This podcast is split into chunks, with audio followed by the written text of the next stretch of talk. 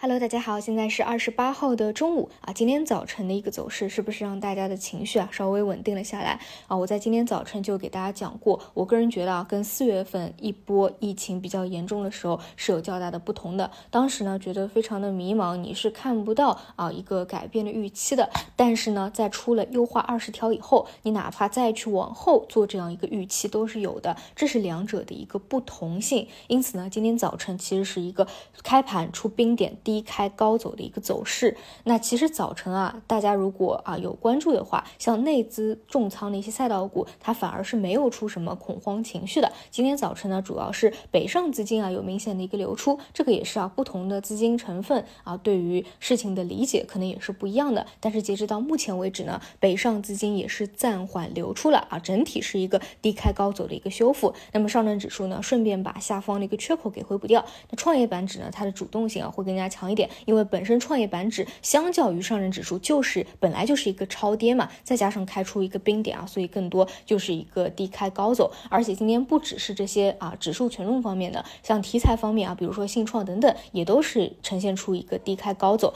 那么截止到目前为止呢，稳住了一个情绪啊，这个是非常重要的。那么我的观点就是啊，周末的一些情绪上的问题只会影响到一个开盘啊，不会影响到整体的一个趋势以及你对于未来。来啊，那个优化二十条以后啊，再有的这个预期，然后当中盘面上有一个非常微妙的点，不知道大家有没有发现，就是有游资啊卡在这个情绪的关口去做那些酒店旅游啊，是不是周末一个疫情发酵，让大家觉得啊完蛋了啊，这一块之后也不能够去预期去看了。但是反而啊卡在这个情绪的关口啊，就是有短线的活跃资金去打这个方向，所以啊也可以看出市场的对于周末事情的一个理解力啊。那么整体来说，情绪稳住是一件好事儿啊。我们再来看板块，今天早晨讲过啊，如果这个位置要稳住大盘或者再往上的话，更多还是看像啊金融、地产、中字头权重带队向上。那么首先要去看的就是在降准的预期兑现完以后，能不能够啊像地产、金融能够继续分期走强。那么今天呢，地产是继续走强，因此呢，这个方向啊，依旧是趋势持股就好了。包括其他的金融啊，或者你有做的前排的中字头啊，这个没有什么过多好说的。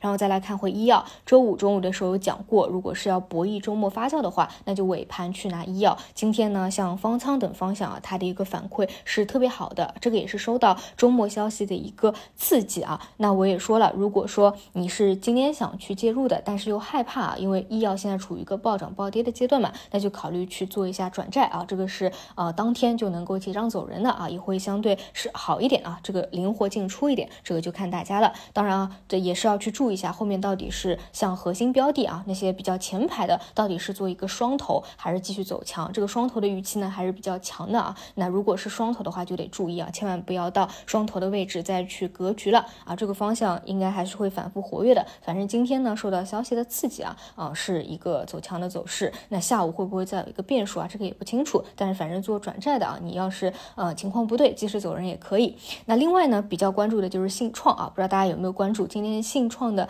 呃一些核心标的啊，包括中军都是一个开盘冰点啊，低开高走的一个走势。无论是之前的那个啊活口啊人气标的啊，像深方达，它早盘其实因为受到开盘冰点的一个影响啊，还是回踩了二十日线的，但是呢出现了一个低开高走啊，包括也呃今天早晨有讲过啊，像中国软件周。末是有一个利空解除了，就是可交债啊，所以呢，资金也有一定的回流吧。反正信创这一块，大家只要记住最关键的一点，千万不要追高，里面的资金啊就挺猥琐的啊。然后只有说回踩重要支撑线啊这种位置可以去做一做，然后之后涨上去以后，看看要不要去高抛一下啊。这一块呃目前来看也不是特别适合格局啊，当成轮动的一块去看嘛。那么然后就是新技术啊，新技术讲过了，星期五是一个补跌啊，今天早晨再来一个冰点啊，看看有没有止跌企稳的一个情况在。今天相对来说，我觉得啊还是比较超预期的是呃电力线。现货市场发布以后啊，像呃这个新能源功率预测啊，电力和储能这一块儿，主要原因呢也在于今天因为整个情绪大盘的影响开的比较低，所以呢也会呈现出一个低开高走啊。因此啊，如果早晨有介入啊，目前来看问题不大。那之后的一个持续性还需要两天时间进行一个观察啊。总之，上午的一个情绪坎呢，又算是度过了过去啊。然后趋势的方向还是趋势持股，那短线的方向还是根据自己的能力圈来灵活的操作啊。以上就是今天的内容，我们就晚上再见。